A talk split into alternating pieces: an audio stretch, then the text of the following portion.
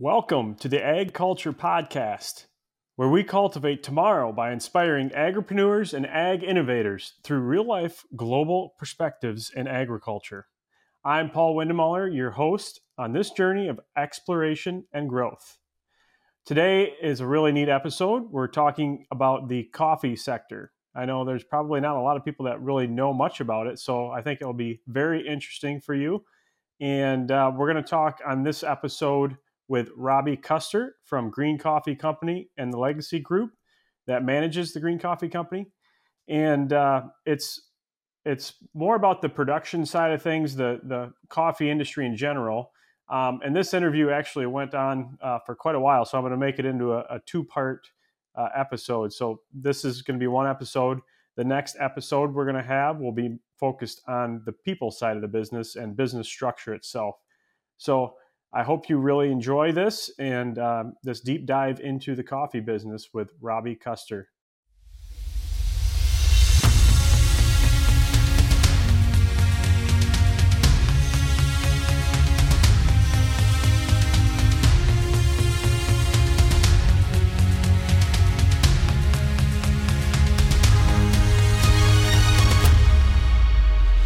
Well, welcome to another episode of Ag Culture Podcast. Today we have a great guest, Robby Kuster from the Green Coffee Company in Medellin, Colombia. And uh, welcome, Rob, Robby, to the show. Thanks for having me, Paul. I'm, I'm happy to be here. Looking forward to this conversation. Uh, coffee is a very interesting subject, and uh, there's a lot to talk about. So let's get into it. Um, Green Coffee Company. So you're a vice president for Legacy Group, which is actually the management company for Green Coffee Company. Is that correct? Yes, that's correct. We, we manage Green Coffee Company on behalf of, of the investors uh, in the company. All right. So why don't you go a little bit into uh, Green Coffee Companies, um, kind of where they're at right now? I mean, there's uh, been a lot of publicity that's uh, been out there, favorable publicity, which is a good thing to have, right? I've yeah. seen you guys in uh, the Financial Times, Forbes, and uh, I believe uh, Fortune magazine as well. Is that correct? Yes. Yeah, we've we've had a number of of uh, exciting, you know, press releases and and features um, in uh, in these publications talking about you know the circular economy, how we're sort of changing uh, the coffee industry for the better. Um, and and what we're trying to do both for investors and also for the coffee sector at large in Colombia. So um, the Financial Times did, did a piece about us uh, related to the circular economy and how we're we're monetizing parts of the coffee uh, cherry that have not been monetized before. Um, and uh, Forbes also hit on a number of these sustainability themes that are that are both really exciting for coffee drinkers uh, and and end users, uh, but also for for investors in terms of how uh, we are bringing new ideas to an industry that hasn't really received investment or uh, meaningful uh, a meaningful look uh, in a in a while. So that's that's we, we were really happy to see these pieces uh, released. Yeah, that's awesome. That's great uh, great accolades to have on your um, portfolio there. So. Could you go into a little bit um, into how Green Coffee Company is structured and how it got started and and what it's all about? Sure. Uh, so originally, uh, Green Coffee Company, uh, as it as it was uh, the founding idea from from Cole Shepard, uh, the the founder, was th- there were a number of real estate investors in Colum- American real estate investors who were looking for um, additional exposure to agriculture in Colombia. They had already invested in real estate in Colombia and wanted um, exposure to agriculture, specifically coffee.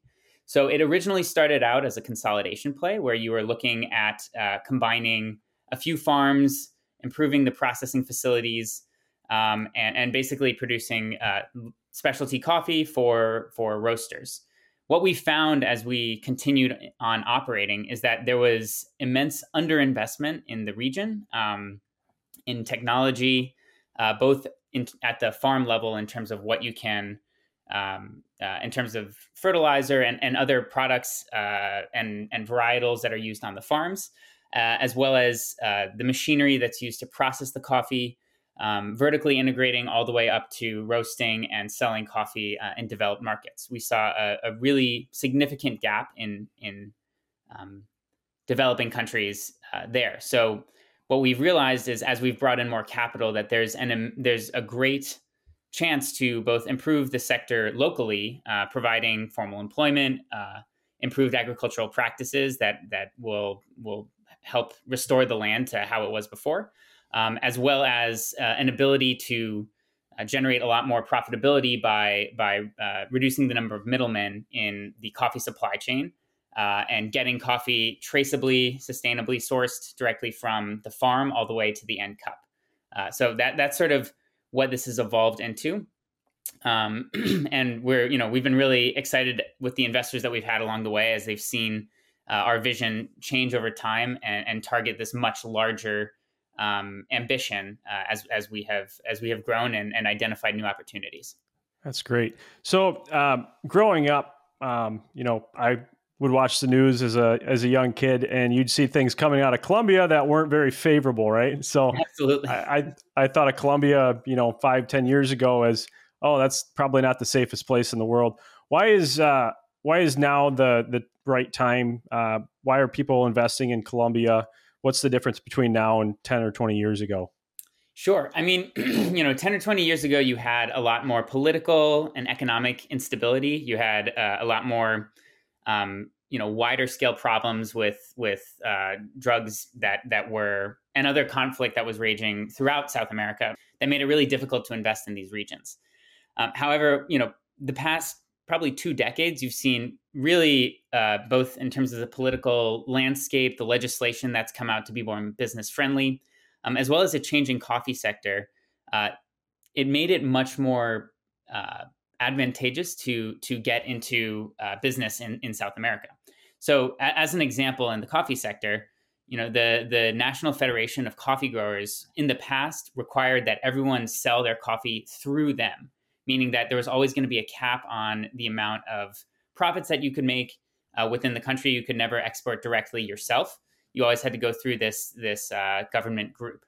Um, that I think about ten to fifteen years ago, they they they reduced that requirement, making it much easier for for investment and much more. Uh, you know, much more profitable and interesting for for outside investors to look at, at the agriculture sector. Um, a lot of these regions stabilized. Uh, you know, the the uh, Colombian government in general really gained complete control over the over a lot these these territories. You know, again, ten to twenty years ago. So so things have, I would say, actually twenty years ago now.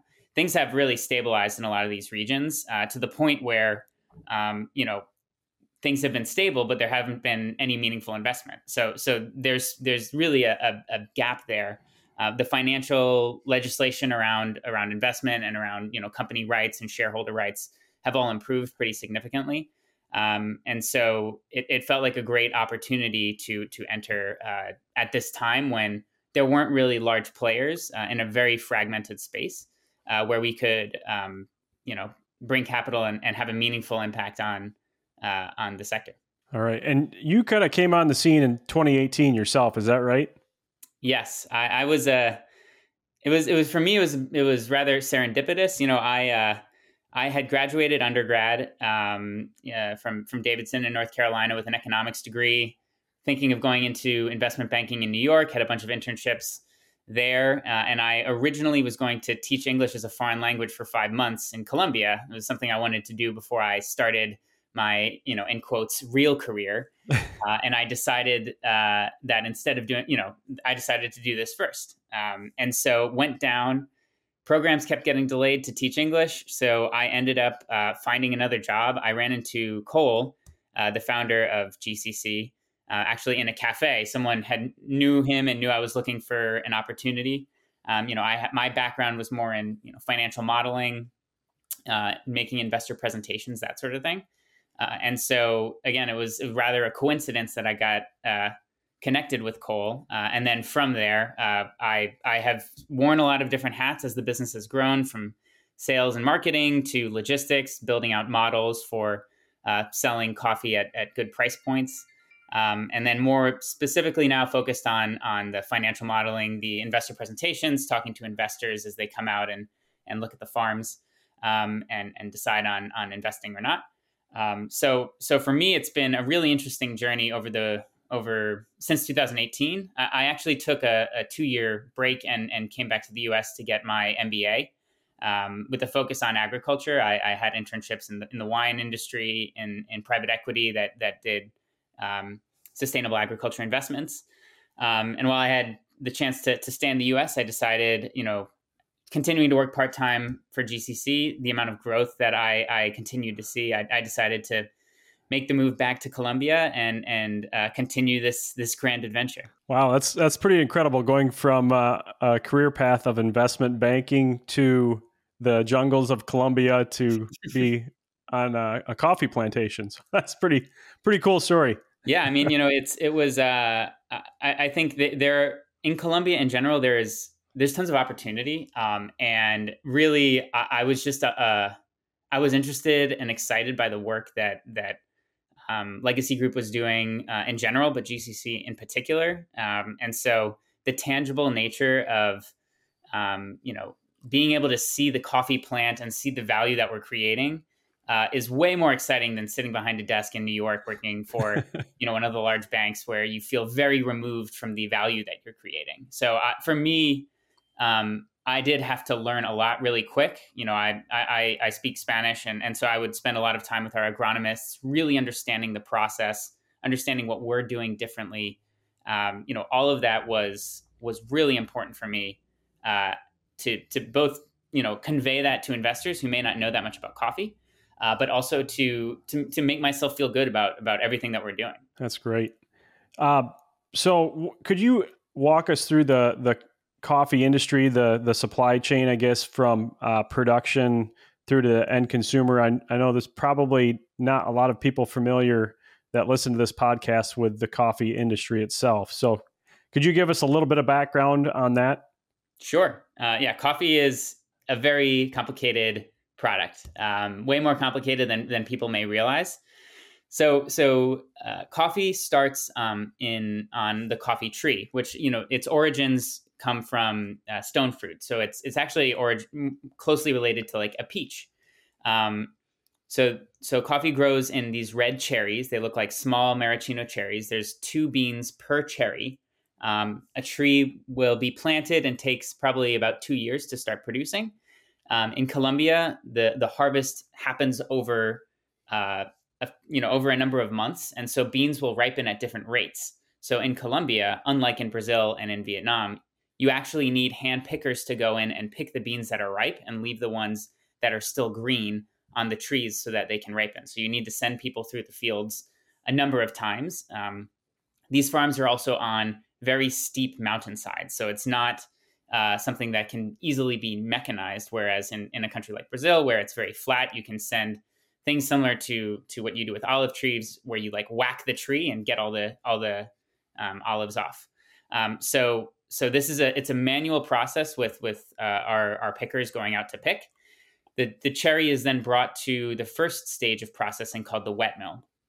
This is where you depulp the the cherry, which means you you smush the cherry lightly uh, and get the two beans out. Uh, the the cherry layer is then moved to a separate uh, area.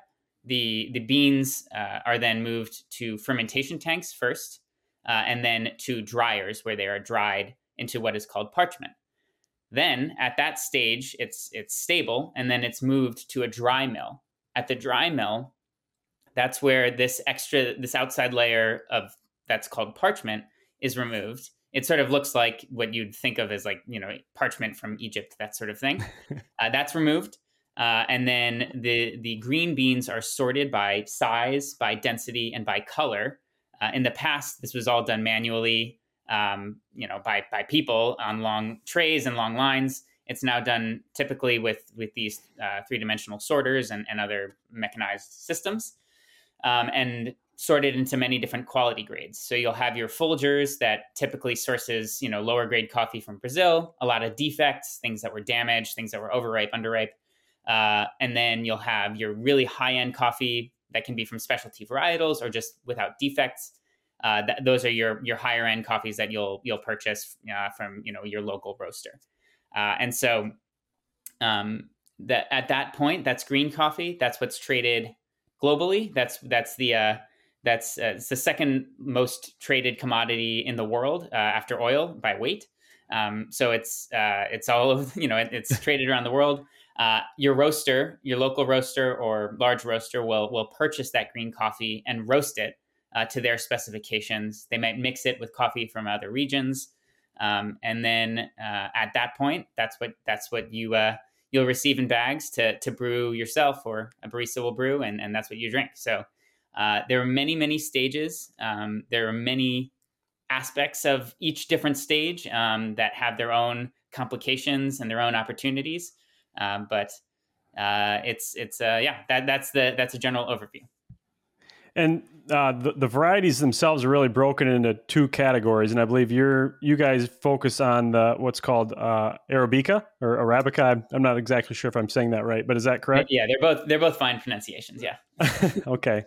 So and and um, Brazil is they they grow more of the other type. Is that correct? Yes, they go they grow uh, robusta. So robusta, um, yeah. Robusta is a, a, a, you know those are that's like the base of the tree. So you know you have you have the base of the tree is robusta and arabica, and then there are thousands of varieties of coffee within within within those two. Right. Um, so robusta typically can be grown at lower lower altitudes. It's a bit more easy to be mechanized, um, but uh, the flavor is a lot more bitter um, and uh, it's it's just not it's not as nice for for your specialty coffees typically. There's there's been a bit of change in in the industry uh, about this, especially with climate change. Um, you know, robusta, as the name suggests, is a more robust plant uh, and is a bit more uh, resilient to, to climate change.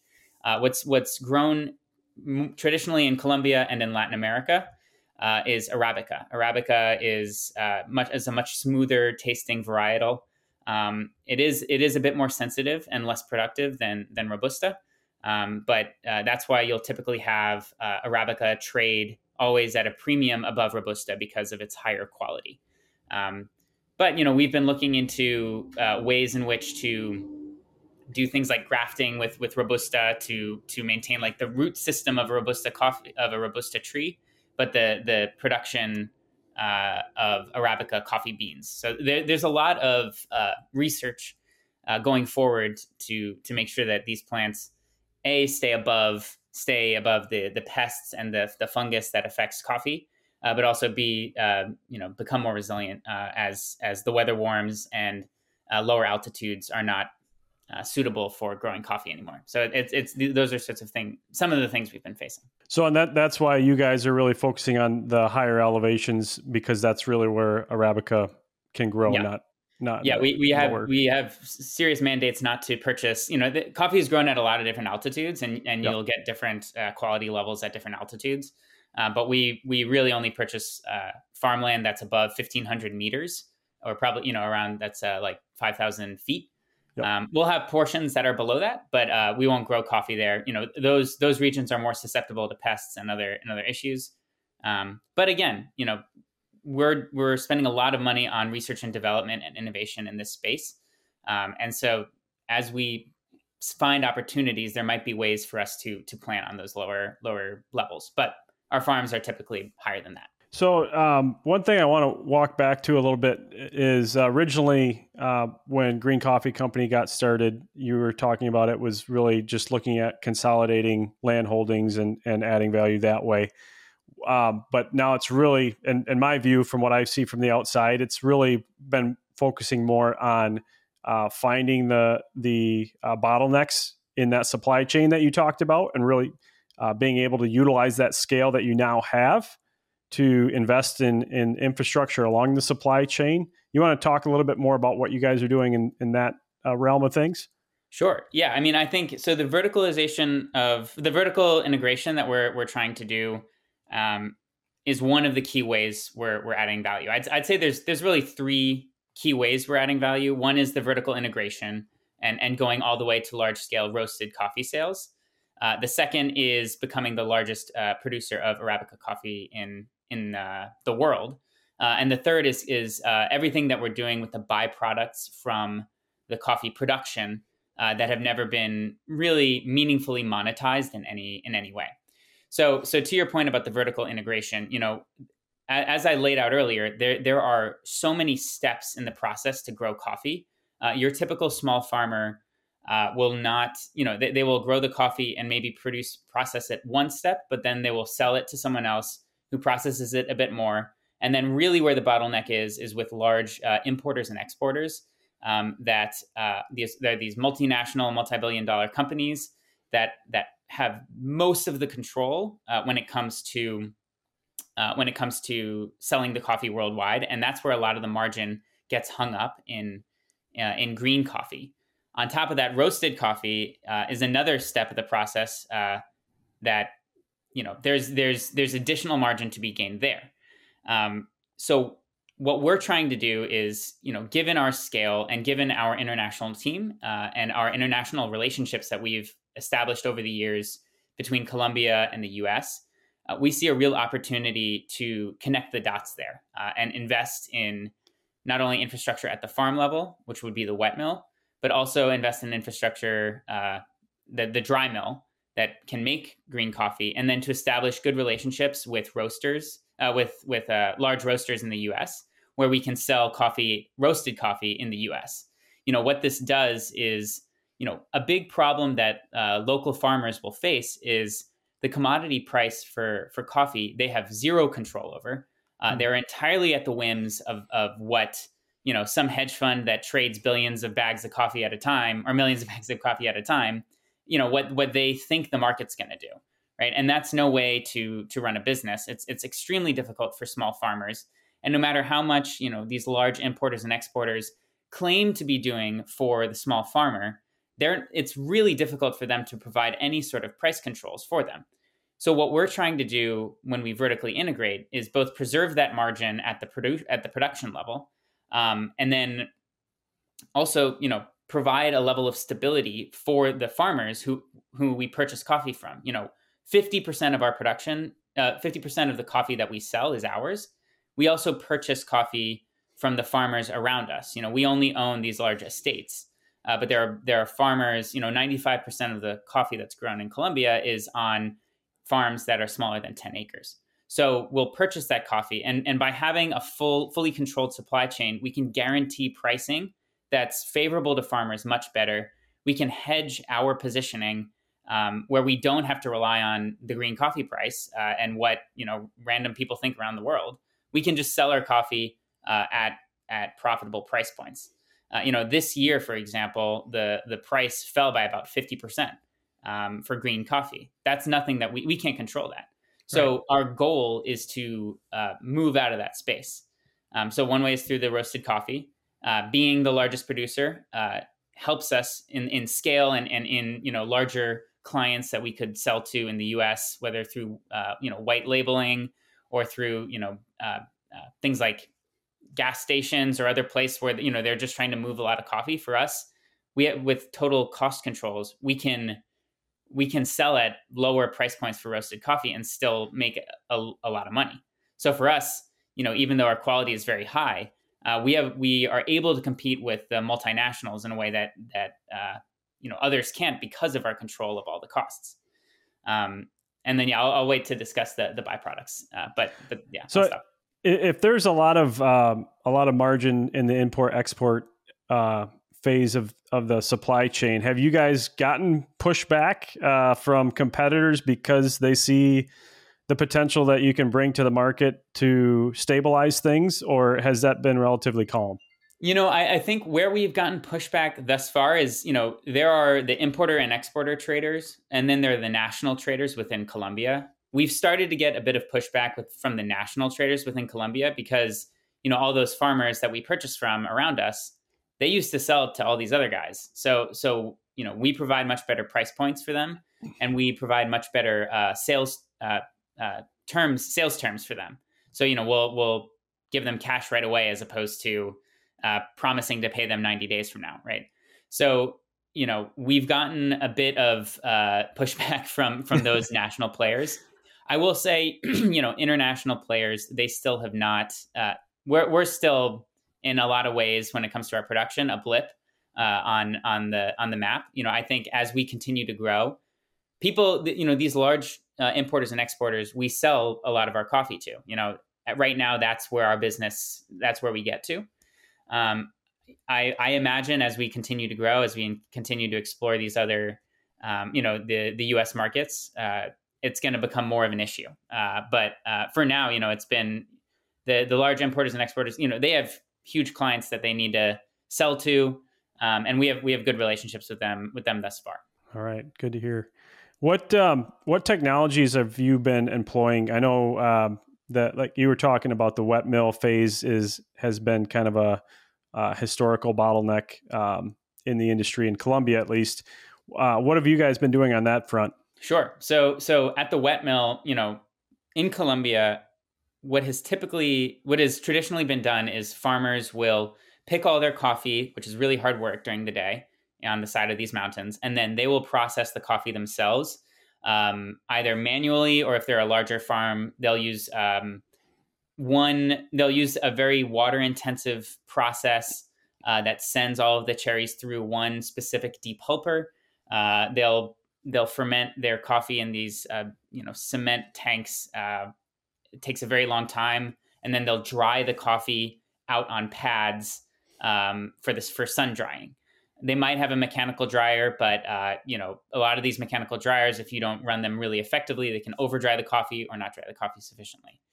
Um, so typically, those processes will take about 14 liters of water to produce one kilogram of, uh, of coffee.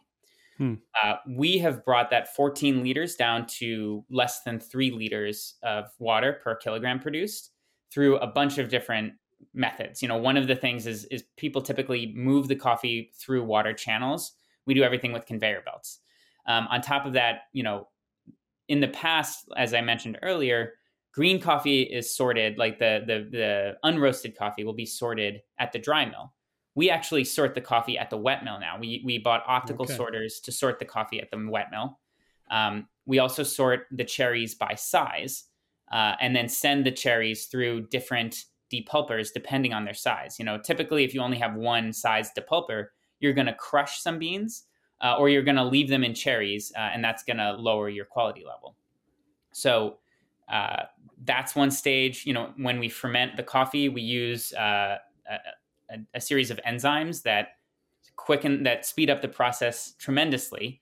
Uh, we also use centrifuges to save water and reuse water throughout the throughout our supply chain. Uh, excuse me, throughout throughout the throughout the wet mill process. Uh, and then in the dryers, we uh, use two different types of dryers. Uh, the first to sort of uh, I would I would talk I would think of it as like frying in like a frying pan. Those are these vertical dryers, right, to get the outside layer of of moisture and then you use tumble dryers which are lower temperature dryers to get to to really get the the the bean consistently at the correct level of humidity you need it at, at about 11% humidity uh, inside the bean um, so that's just what we're doing at the wet mill uh, you know our president uh, boris wollner he's um, an agro-industrial engineer by trade so he has been really instrumental in in looking at every aspect of the coffee production process uh, and finding out ways to innovate. So that's just at the wet mill. You know, I could talk about what we're doing at the nursery, and what we're doing to plant the seeds, uh, what our agronomists are doing at the farm, you know, on the farms, um, uh, and then you know, it, every stage of the process, um, we've been looking to to generate additional value. Yeah, and, and I know you've done a lot with uh, looking at. Uh, I think you brought it up the the byproduct and and me coming from a livestock background, um, you look at soybean meal uh, or uh, distillers grains or gluten feed. Um, some of those byproducts uh, in the livestock industry have have become more valuable than the, than the actual yeah. uh, derivative or yeah the the original crop that it came from. So it's kind of interesting to see that. I think that's been a, a, kind of a black mark on the coffee industry is so much waste in the process um, that is just being dumped and and actually is a cost to the farmer and the and through the processing of yeah. of the coffee cherries and and that's one thing that you guys sound like you've been really working hard on to find a solution for so what what does that look like today no you're you're 100% correct you know we see incredible value in in in a product that has typically been viewed as as as waste you know so um, as I've mentioned, you know, coffee comes from a cherry. The the outer layer uh, represents about 65% of the total weight of a coffee bean. Um, so you know, think of the amount the the tonnage of coffee that's moved around the world. Double that and add a little bit, and that's the tonnage of coffee cherries that uh, are not being used for anything of value.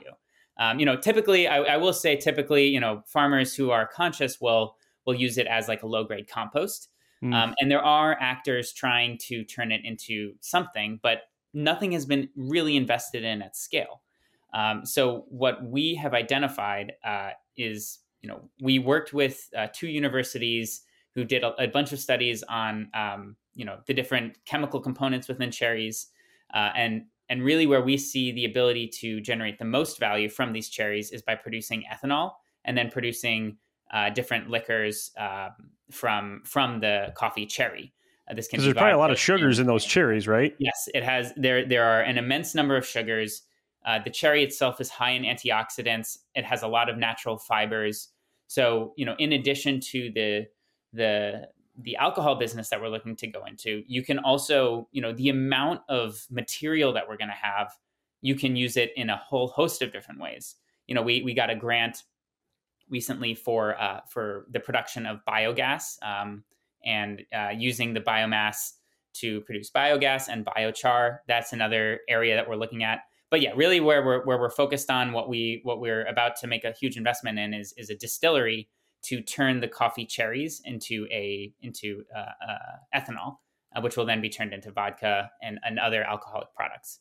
Um, so it's uh, you know for us we we we see an ability to be very competitive on pricing there as well because for us we could just sell the ethanol and that's and we'd we'd make a ton of money because for us that's that's profitable that's better than us trying to um, you know truck tons and tons of this coffee cherry off to to an area to be to be processed right so so for us um, you know we'll be able to be competitive either selling ethanol or moving into selling branded products with with liquor um, so you know uh, that's a that's an area of the business, like you said, um, we see tremendous value there. Uh, we think in some ways that can be more profitable than the coffee. You know, maybe you know five years down the line, we end up you know offshooting the coffee as as you know the selling the coffee as, as one aspect of the business, and then and then focus more heavily on on the production of these other byproducts. Because uh, for us, it's it's really we've been exploring a lot of possibilities, um, and and there's there's tremendous opportunity. You know, the the distillery that we're building can only take coffee from one of the farm groups that we have because the coffee cherry will go bad very quickly. It's one of right. the reasons why there hasn't been investment in this level already. A lot of people ask like, well, why has no one else done this? It ferments really quickly. There's no direct off there's no direct way to sell it immediately. There have not been many large scale producers, especially in Colombia, that have had time to think about it. You know, if you're processing all the coffee you have, it all comes at once. You have you're focused you're you're focused way more on something that's going to actually generate immediate value for you than you are on this uh, potential thing that's going to maybe work um, way down the line. And you have to process it within 24 hours, or the or the product becomes completely useless.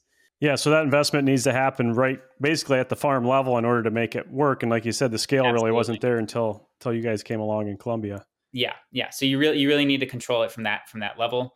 Um, but yeah, we're we're you know uh, uh we see as of now the the vodka is the most uh, profitable um, uh, next step. But uh, you know that will only be one of our facilities. Other facilities are are uh, you know we've looked into selling the uh, selling the product either as animal feed or as um, uh, uh, you can you can use it as a food ingredient. It's it's a it's this um, it can be used in, in like cereal bars and, and other processed foods as a as a coagulant.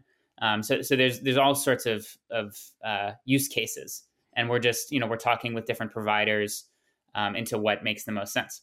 That's great. That's that's really innovative to uh, to be working on all those different fronts at once. So we're trying. You know, it's it's uh it's it's been it's been a lot of work. Um, uh, but but you really the team has been has been amazing, and and you know, typically during the harvest we're focused really specifically on producing the the coffee. Um, but this has always been going in the background, and it's always it's been something that's you know it's not something that we're just like dropping on uh, the company right now. This has always been in the back of our minds. You know, like I said, we we you know worked with these we've worked with these universities for years and, and making sure that we're not you know going down a rabbit hole uh, about something that might work. You know, we, have been we've been really intentional about about uh, these next steps. Um, what you you had mentioned uh, you're doing some other things on the the nursery side of things, or at the starting at the nursery and and um, in the field itself. What are those some of those things that you're doing?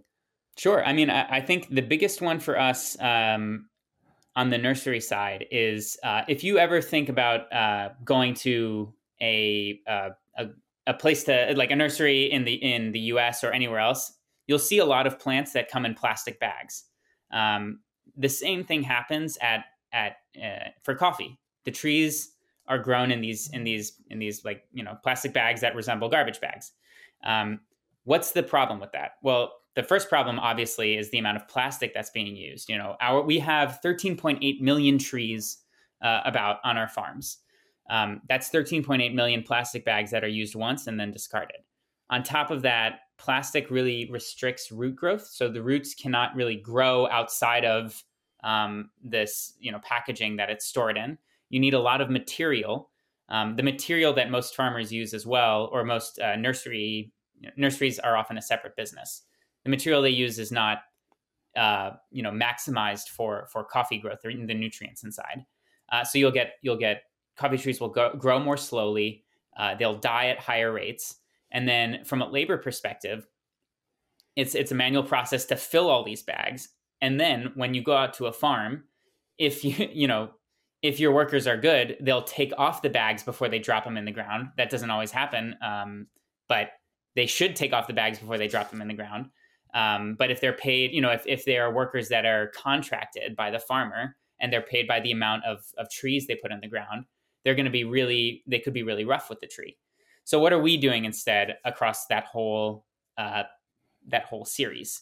The first is is the material that we're using is more of a composite mix of, of local soil and then also uh, additional uh, additives that that keep the tree healthy. We're using a uh, a machine uh, with in partnership with a company called Ellepot that uh, uses a biodegradable bag, uh, much less material, and and it sends through this machine. So it's not a manual process of packing each individual bag. Right, you use this machine that that produces you know I, I, don't remember how many bags per minute but a lot of I, I, just saw one of those um, the interview i did last week um, with walters gardens uh, you'll if you're listening to this today go back to that episode. They actually just uh, bought that machine and employed it at theirs. So I, I, was talking to him about that in the last episode i just did. So that's pretty cool to to see how it goes from the greenhouse industry into what you're doing in colombia Absolutely. I mean, you know, one thing that we've been trying to do, we're not trying to reinvent the wheel in general. You know, we're trying to bring technologies that are used elsewhere and apply them to the coffee industry, right? So there's there's you know the optical sorters that we're using at the farm level these are optical sorters that are used for blueberries right so so they were just adapted for for coffee so that's been that's always been a theme for us right so so these these bags they allow your the roots to penetrate the bag and go grow outside which is much better for them they'll grow much more quickly. You know, it, it, can take six to nine months in a lot of nurseries. Our nursery, which is one of the largest in Colombia, by the way, uh, it will grow. You know, we had 2.5 million trees that we were growing last year. Um, th- these these will grow much quicker. We have a, a lower death rate, uh, or you know, a higher survival rate of of the of the coffee tree. And then when you bring them out to the farms, workers can carry more of them, and then they can they are not contracted workers; they're our full time employees so they're not going to be incentivized to damage the trees uh, or you know to plant as many as possible in a, in a in a unsustainable way right? So they'll they'll just but the benefit of having the Ellepot machine is you can just drop the bag in the ground. Uh, no plastic is being used in this entire process um, and our trees are, are healthier for it. So and the plant still stays together so it's not a mess Yes, exactly. So yeah, it's not a mess. Um, and uh, yeah, I mean that's one thing. Uh, the last time, you know, every time I go back to the farms, I learn something new. Um, our head agronomist is really a, a, an amazing person, and so one of the things that that we're looking into doing is you can grow a, a legume uh, uh, plant in with the with the coffee tree when it's when it's uh, a baby, and uh, it can b- help block some of the harmful sun. You know, coffee trees when they're young, they really need a lot of shade. So they're grown under netting. Shade cloth. But even even even that uh, sometimes can be uh, kind of harmful. Uh, even even that can be not sufficient to uh, uh, to protect the trees from from really harsh uh, sun. So these these additional legumes that are planted alongside the, the cherry that don't, the, excuse me, alongside the coffee tree that don't uh, take away nutrients from the coffee tree can help protect uh, the the small sapling as it's growing um, in that early, more uh, you know more susceptible stages. So again, you know that that's that's that's some of the stuff we're doing at the farm level itself. Um, I would say, you know, one thing I, I have I heard the last time I was, uh, you know, we went out to the farms is uh, a lot of farmers will only fertilize twice a year, and they'll put a lot of fertilizer on those two times a year. What happens when when farmers do that is if there's a huge rainstorm the day after they put on the fertilizer, it's all going to run off and it's it's going to go into local water water streams and it can be really damaging. Um, we fertilize across a series of uh, time frames throughout the year, and we only put the fertilizer on that the specific plants and the specific lots need. Uh, so we have, you know, we do soil studies across all of our um, across all of our farmland. So we're minimizing the amount of fertilizer that we're using um, you know, this is typically what's put under the umbrella of regenerative agriculture, right? You you take much better data measurements, you minimize the amount of inputs you put onto your farm onto your farmland, um, and in doing so, you you help keep the farm healthier. You lower your costs, um, and you can make your your trees more productive uh, in the long run. So we found that you know, tree you know, uh, the the point where we really started scaling up in 2020 uh, we planted a bunch of our uh, a bunch of these trees with these improved farm management practices.